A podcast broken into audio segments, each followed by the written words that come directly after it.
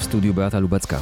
Gościem Radia Zet jest dzisiaj generał Waldemar Skrzypczak, były dowódca wojsk lądowych. Witam, panie generale. Dzień dobry pani, dzień dobry państwu. Podaję za brytyjskim Ministerstwem Obrony, które opublikowało najnowszy raport wywiadowczy i co tam czytamy, że siły rosyjskie prawdopodobnie poczyniły minimalne postępy naziemne w ciągu weekendu. Jest wysoce prawdopodobne, aby Rosja z powodzeniem osiągnęła, jest wysoce nieprawdopodobne, aby Rosja z powodzeniem osiągnęła dotychczasowe zaplanowane cele. Mnie to nie dziwi, bo taką ocenę operacyjną miałem już 6 dni temu, kiedy Rosjanie przystąpili do kolejnej operacji po przegrupowaniu, czyli w 5. dniu operacji. Widać było wyraźnie, że Rosjanie wprowadzają do bitwy odwody swoje drugie rzuty, czyli gonią resztkami sił. I okazało się, że kiedy wprowadzili 5. dnia operacji swoje drugie rzuty i odwody, okazało się, że 7-8 dnia operacji tempo zupełnie zgasło tej operacji, czyli Rosjanie gonią resztkami sił. W tej chwili widać wyraźnie, że nie mają odwodów operacyjnych. Jeżeli nie zmobilizują swoich wojsk nowych na terenie Rosji i nie wyślą je na front, czyli na teren Ukrainy, to Rosjanie mają poważne problemy. Po pierwsze, że tempo operacji i wykłanie się walki od sił, które walczą bezpośrednio z Ukraińcami, jest wysokie. Tempo działań znikome. Straty mają Rosjanie na poziomie 30-40%. To już jest, prawie utraciły pododdziały zdolność bojową. Jeszcze jest jedna rzecz bardzo ważna. Obszary zajęte przez Rosjan są tylko zajęte tam, gdzie wojsko stoi, a tam, gdzie wojsko nie stoi, są zajęte przez Ukraińców, którzy skutecznie zwalczają wojska rosyjskie na tyłach. Czyli Ukraina może wygrać.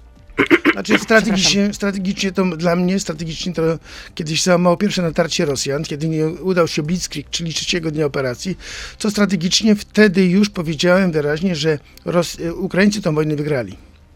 No bo francuski minister spraw zagranicznych powiedział, że wierzy w ostateczne zwycięstwo Ukrainy nad rosyjską inwazją, bo sankcje są dotkliwe, opór Ukrainy jest na tyle silny, że nie wyobrażali sobie nawet tego eksperci. I że Putin stanie w końcu przed wyborem albo wojna, albo rozpoczęcie negocjacji. Nie zgadzam się z Francuzami, bo eksperci to przewidzieli, przynajmniej polscy. Amerykańscy zachodni nie, dlatego że oni nie znają tylko teatru działań, nie znają struktury armii, nie znają ducha bojowego tych żołnierzy. Myśmy dawno to powiedzieli, że będą Ukraińcy się bić dobrze i skutecznie, natomiast rzeczywiście myśmy, chyba wszyscy, ja też, przeceniliśmy zdolności armii rosyjskiej, ale tak jak powiedziałem, ja 3-4 dobie przekonałem się, że ta armia rosyjska to jest taki kolos na glinianych nogach. I mówiłem wtedy też, że ten mit potężnej armii rosyjskiej legł 3 dnia operacji w gruzach. A co jest teraz najważniejsze? Żeby politycy nie zepsuli tego. Bo a co pan ma na myśli generalnie? Proszę powiedzieć. W 2015 roku politycy sprzedali Ukrainę, zmusili ją do ustępstw na rzecz Rosji, chociaż to w zasadzie Ukraina powinna postawić swoje warunki i mam nadzieję, że teraz politycy tego nie zepsują, choć politycy mają w sobie gen zdrady. Oni są gotowi przed Putinem, ze strachu przed Putinem zrobić wszystko, żeby upokorzyć Ukrainę, a to przecież teraz tą wojnę wygrywa Zełenski, który jest symbolem w tej chwili oporu przeciwko Rosji, który jest i symbolem dla nas, dla Europy. Przecież powinniśmy tak go traktować i traktować jego warunki, których on oczekuje, za te warunki, które powinna przedstawiać Putinowi Europa. Putin już nie ma siły. No jak odbierać te informacje? Skądinąd teraz sprzeczne, no bo słyszymy od Amerykanów, że Polska chce wysyłać MiGi 29 na pomoc Ukrainie. W zamian miałaby dostać F-16, śmigłowce ze Stanów Zjednoczonych, żeby uzupełnić ten arsenał. No kancelaria premiera to dementuje. O co tutaj chodzi? Ktoś wprowadza chaos informacyjny. Takie tego typu rzeczy, czyli przekazywanie sprzętu armii ukraińskiej, chodzi o sprzęt bojowy. Nie humanitarny, tylko sprzęt bojowy. Bo MiGi to sprzęt bojowy. To sprzęt bojowy, tak oczywiście. MiGi 29. Takie sprzęt bojowy, amunicję przekazuje się w sposób skryty, tajny. Nie informuje się nikogo o tym.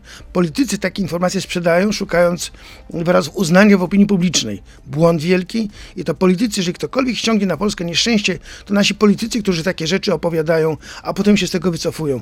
Tracą wiarygodność i nie wolno tego robić. To jest wbrew zasadom sztuki operacyjnej, w ogóle strategii. No ale rośnie też presja ze strony Ukrainy, która wyraźnie oczekuje, żeby albo zamknięcia nieba nad Ukrainą, albo dostarczenia właśnie śmigłowców. Zamknięcie nieba przez NATO nad Ukrainą spowodowałoby wybuch III wojny światowej, podejrzewam, nie wiem, tak mi się wydaje, takie mam przeczucie. Natomiast uważam, że na pewno trzeba Ukraińców wesprzeć, jeżeli chodzi o obronę powietrzną i nie systemy piorun, bo one są małego zasięgu, bliskiego, ale trzeba dać im systemy krótkiego zasięgu, które nie pozwolą Rosjanom panować przestrzeni powietrznej Ukrainy. I to jest możliwe, tylko to trzeba zrobić już, nie czekać, bo jeżeli teraz politycy znowu Będą jeździć od stolicy do stolicy, będą się spotykać. Oni tracą czas. Generalnie powiem... Za dużo gadania? Znaczy, wie pani, ale różnego gadania. To jest pozbawione jakiejkolwiek treści.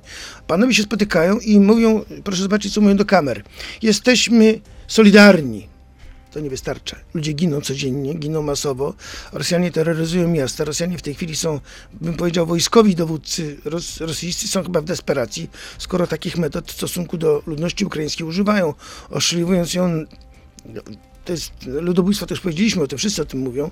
Odmienili to wszystko przez wszystkie przypadki, natomiast terroryzują, widać wyraźnie, dlatego, że nie są w stanie wygrać operacji wojskowej przeciwko wojskom ukraińskim. Ponoszą duże straty i moim zdaniem w tej chwili, jeżeli z głębi Rosji napłyną nowe siły, to Rosjanie tę wojnę przegrali.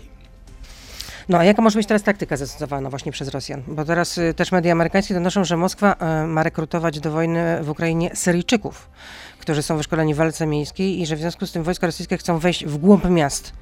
Tak może być, że mogą Rosjanie rekrutować z tych republik byłych radzieckich, które są w sojuszu z Rosją, czy nawet Syryjczyków, jak pani wspomniała, do tego, żeby walczyli w miastach, ale moim zdaniem po pierwsze Syryjczycy się do walk w mieście w naszych warunkach nie nadają na pewno, to zupełnie inny obszar, oni to będą marznąć przede wszystkim. Drugie to w konfrontacji z Gwardią Narodową, z wojskiem ukraińskim, moim zdaniem nie mają szans, bo Ukraińcy po tych 10-12 dniach operacji naprawdę są dobrze przygotowani i pokazali ten tygrysi pazur, którego ujście Rosjanie w tej chwili boją, dlatego Rosjanie nie chcą miast zdobywać, bo wiedzą, że utopiliby ich we krwi własnej ukraińscy dowódcy żołnierze, którzy są przygotowani do broni miast.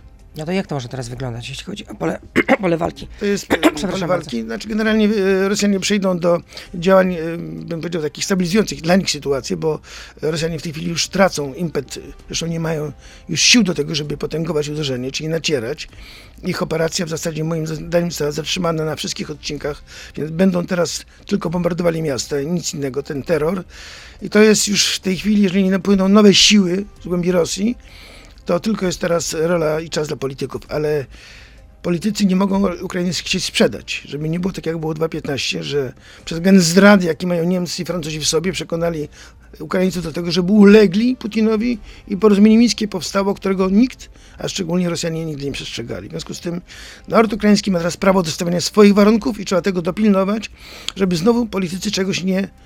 Przepraszam. Nie ma pan chyba najlepszego zdania o politykach, z tego co słyszę. A pani ma? Przepraszam. Więc wróćmy do tematu. Otóż chodzi o to, żeby politycy teraz stanęli na wysokości zadania i takie warunki, jakie Zełenski będzie stawiał, a tu chodzi o integralność Ukrainy. Zełenski niczego więcej nie będzie chciał, tylko chciałby na pewno, żeby Ukraina była Ukrainą. I to trzeba mu zagwarantować. W granicach tego państwa. Nie może być tak, że Putin będzie stawiał warunki.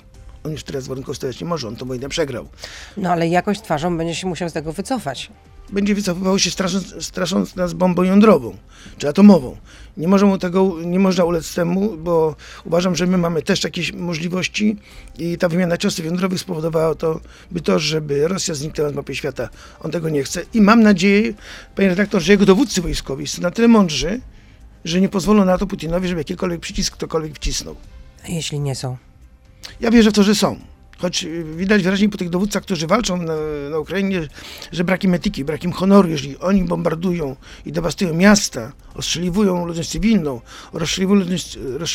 cywilną, to ci dowódcy rosyjscy pozbawieni są tej takiej żołnierskiej etyki, tej takiej ludzkiej godności, którą każdy dowódca powinien sobie mieć, moim zdaniem. Walczymy żołnierze z żołnierzami, ale z cywilami. To czego teraz najbardziej potrzebowałaby Ukraina?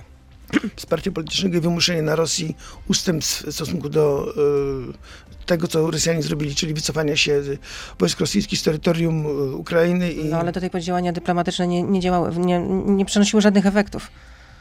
Bo Putin jeszcze gra nami. Proszę zobaczyć, jak zachowuje się Orban. Niedawno taki wielki sojusznik Polski, a zdradził wszystkich.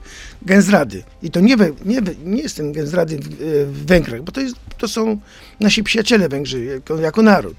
Ale Orban to jest człowiek, który zdradził wszystkich. Dlatego on jeździł do Putina po to, żeby mu Putin pomógł wygrać te wybory.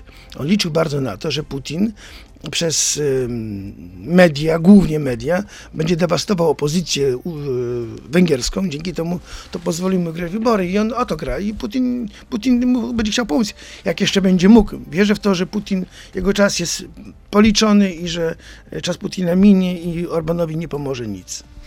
Czyli jak by pan przewidywał w ciągu najbliższych dni? Jeżeli chodzi o scenariusz wojskowy? Tak.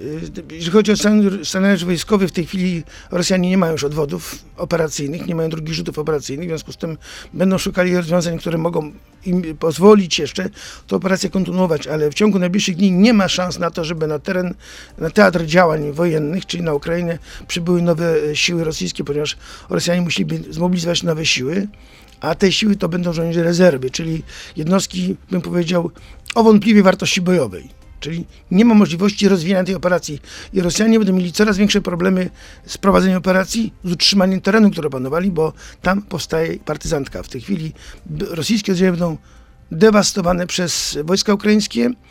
Ukraińcy przejdą do kontrofensywy, moim zdaniem. Mają odwody operacyjne i mają wojska pancerne zmechanizowane, które skutecznie walczą z wojskami rosyjskimi. I wierzę w to, że w ciągu najbliższych 2-3 dni nastąpi przełom i przejmą inicjatywę operacyjną Ukraińcy. Czego im życzę. Oby tak się stało. Stanie. Generał Skrzypczak z nami zostanie, a teraz już jesteśmy na Facebooku, na Radiu Zet.pl, na YouTubie, więc proszę zostać z nami. Beata Lubecka, zapraszam. Jeszcze raz zapytam o ten warunek, który stawiają też Ukraińcy dotyczący zamknięcia nieba nad Ukrainą. Ta decyzja należy do NATO. Tak, to jest decyzja NATO i uważam, że NATO dopóki jest zagrożenie ze strony Putina, a on grozi cały czas NATO wojną trzecią światową, w związku z tym NATO nie powinno zamykać tej przestrzeni powietrznej, bo pani wie, na czym to polega. To znaczy polega na tym, że NATO zastrzega sobie, że każdy, co wyleci w tą przestrzeń, będzie strącone. Zatem jeżeli by NATO strąciło samolot rosyjski, NATO jest uczestnikiem wojny. W związku z tym NATO nie chce być uczestnikiem tej wojny, ale NATO może pomóc, tak jak powiedziałem wcześniej, dając Ukrainie środki obrony przeciwlotniczej, które pozwolą Ukraińcom zrobić parasol nad państwem. A sądzi pan, że Rosjanom zależy na tym, żeby wciągnąć NATO do wojny? Nie, bo myślę, że tam jest na tyle, jeszcze jest wielu rozsądnych ludzi w Rosji, myślę tu o dowódcach wojskowych, którzy nie chcą wojny. Nie chcą takiej wojny. Ta wojna będzie dla Rosji ostatnią wojną. Oni takiej wojny nie chcą, bo oni myślą też o przyszłości Rosji i o przyszłości swoich sił zbrojnych. Ta wojna pochłonie Rosję, zniszczy Rosję, a imperium się rozpadnie. Putin ma tego świadomość, bo te republiki poradzieckie, szczególnie te islamskie, Kazachstan, Turkmenistan i tak dalej, one dążą do jakby większego poziomu autonomiczności i niezależności od Moskwy. One tylko czekają na moment, a momentem tym będzie wtedy, kiedy Moskwa osłabnie bardzo mocno. Czyli nie będzie mogła już terroryzować ich i oni się wycofają, oni żegnają się od Moskwy, tak jak to zrobiła Azerbejdżan. No ale rośnie też presja opinii publicznej, międzynarodowej opinii publicznej, żeby to niebo zamknąć. No już abstrahując od tego, że Ukraińcy tego bardzo oczekują, no przecież jest petycja, pod którą się podpisało już ponad 1 milion osób. To nie zmieni. Petycja do NATO. To nie rozumiem, że to nie ma żadnego, znaczy, że to nie zrobi wrażenia na dowódcach w NATO. Bym nie oczekiwał tego wcale, natomiast ja myślę, że w ciągu najbliższych 2-3 dni, maksymalnie 5, się rozstrzygnie ta wojna na Ukrainie, ponieważ widać wyraźnie, że Rosjanie już nie mają potencjału, żeby prowadzić operację, a czego przykładem jest to, że mordują ludność cywilną. To już jest akt desperacji, bezsilności. A co teraz powinna robić polska armia? Polska armia powinna wyciągać wnioski z tego, co się dzieje za wschodnią granicą. Powinna wyciągać wnioski, jak działają wojska pancerne, mechanizowane armii ukraińskiej i powinni się szkolić. Cały czas się powinni szkolić. No, a nie pilnować granicy, bo wojsko nie jest pilnowanie granicy. Już w tej chwili ta operacja, która się działa na wschodniej granicy z Białorusią, to jest już drugorzędna. W tej chwili musimy być gotowi do tego, żeby wojska operacyjne były gotowe do wyzwań, które być może będą nas czekały. Dowództwo Generalne przypomina, że wojsko się właśnie szkoli, że sprawdza swoją gotowość bojową, w związku z tym można zauważyć na terenie kraju, że przemieszczają się pojazdy bojowe, widać żołnierzy, no i w związku z tym dowództwo też prosi ludzi, żeby tego nie dokumentować i nie umieszczać w sieci po prostu, jak przemieszczają się. Kurtyna milczenia na tym wszystkim powinna być oczywiście, kurtyna milczenia, wojsko też powinno milczeć, robić swoje. Nigdy nie informowaliśmy opinii publicznej, przynajmniej jak ja będę w stronach splądowych, że mamy takie ćwiczenia. Robiłem swoje, nikomu o tym nie mówiłem i nikt wtedy się tym nie interesował, więc Wie pani, to jest, ludzie reagują na to, jaką informację otrzymują. Jeżeli się mówi, że jakieś ćwiczenia będą, no to ludzie się tym interesują, będą ćwiczenia. A jak wojsko sobie jedzie, to niech sobie jedzie. Im mniej będziemy mówić o wojsku, tym co wojsko robi, tym lepiej dla naszego bezpieczeństwa. A jak pan ocenia tę ustawę o obronie ojczyzny? Szczerze przyznam się, to nie czytałem tej ustawy, bo jest teraz taki mnóstwo się dzieje, rozumiem, tak? Nie było czasu na to, żeby się w ogóle nad tym pochylić. Dokładnie tak. Politycy się tym zajmują, myślę, że też eksperci się tym zajmują. Ustawa jest nam potrzebna i wszyscy o tym wiedzą, że jest potrzebna. Uważam, że trzeba zwiększyć możliwości obrony państwa i to jest, mam nadzieję, że ta ustawa ku temu zmierza. A zwiększenie liczebności armii jest wskazane? Jest wskazane, ale tutaj chodzi o to, żeby to był proces. To nie może być tak, że ktoś jutro powie, że armia ma 300 000. Nie, no oczywiście to się nie zrobi z dnia na dzień, absolutnie. Tak, to jest proces, który będzie trwał moim zdaniem, jeżeli rzeczywiście ta ustawa wyjdzie i te PKB będzie takie duże, choć nie wierzę w to, bo... Nie wierzy pan, że od przyszłego roku PKB mogłoby wynosić, znaczy, że te nakłady na armię wynosiłby na obronność 3% PKB? Ale to nie będzie miało przełożenia w tym kryzysie na pieniądze. Będzie 3% PKB, ale relatywnie wielkość pieniędzy będzie albo taka, jak teraz jest, albo jeszcze mniejsza. Z uwagi na kryzys. Co z tego, że my mamy 3% PKB, jak pieniędzy będzie mniej. W tym sensie. Natomiast jeżeli chodzi o tę armię, to uważam, że ta ustawa powinna mówić o zwiększeniu armii, ale to musi być proces, który jest rozłożony na 8-10 lat. Częściej naszego państwa, bo to wielki usiłek dla państwa jest przecież. Bo to wojsko, że mamy 300 000, to trzeba skupić się na tym, żeby to wojsko wyposażyć w broń. No to nie tylko... Bo co z tego, że my w koszarach będziemy mieli wojska, jak nie będziemy mieli ich czołgów, karabinów, armat i tak dalej. Wielka praca przed nami, tylko... Przed politykami. To oni wzięli to zobowiązanie na siebie wobec państwa i wobec nas. A czy w Polsce są schrony? Zapytam tak, bo ciągle słyszymy na przykład, że są schrony jednak w Ukrainie. Ludzie tam schodzą, żeby się ochronić, a tutaj? Kiedy zapytałem lat temu chyba 8 albo 9, jednej z telewizji zapytałem, kiedy mówiliśmy o tym, że może być wojna, to była wtedy pierwsza wojna, to było w Ukrainie i wtedy istniała groźba też, że może dojść do eskalacji. Wtedy zapytałem jedną z pani dziennikarek, co by pani zrobiła, jakby zawyły syreny w Warszawie? A nie wiem, co bym zrobił. No trzeba by wtedy uciekać do schronu, tak? Bo wtedy pomyślała ta pani o tym, że to będzie 1 sierpnia syreny wyją w Warszawie. Nie no. Ale tak naprawdę, było. Tak? Ale potem doszliśmy do wniosku, albo, że jakiś alarm próbny, tak? Tak jest. A mówię, a wie pan, gdzie jest pani schron? A jaki schron? Zatem nie ma takiej zdolności. Ludzie nie wiedzą, gdzie mają się chronić, bo nie ma przygotowanego. Społeczeństwo nie jest wydukowane proobronnie. Nie jest obronnie. My nie wiemy, co mamy z sobą zrobić na wypadek wojny. Wojskowi generalnie wiedzą. Ale my nie stanowimy grupy społeczeństwa, my jesteśmy tylko jego częścią. Społeczeństwo powinno być edukowane i to jest odpowiedzialność państwa, odpowiedzialność wojewodów, odpowiedzialność starostów i wójtów, którzy powinni na tyle przygotować swoje społeczeństwo, tych Polaków, żeby wiedzieli, jak się zachować na wypadek wojny. Polacy o tym nie wiedzą. Politycy o tym dużo mówią, ale nic w tym kierunku nie robią. No właśnie. Generał Waldemar Skrzypczak był z nami, były dowódca sił lądowych. Bardzo dziękuję. Jestem optymistą, wierzę w to, że będzie dobrze. Tak.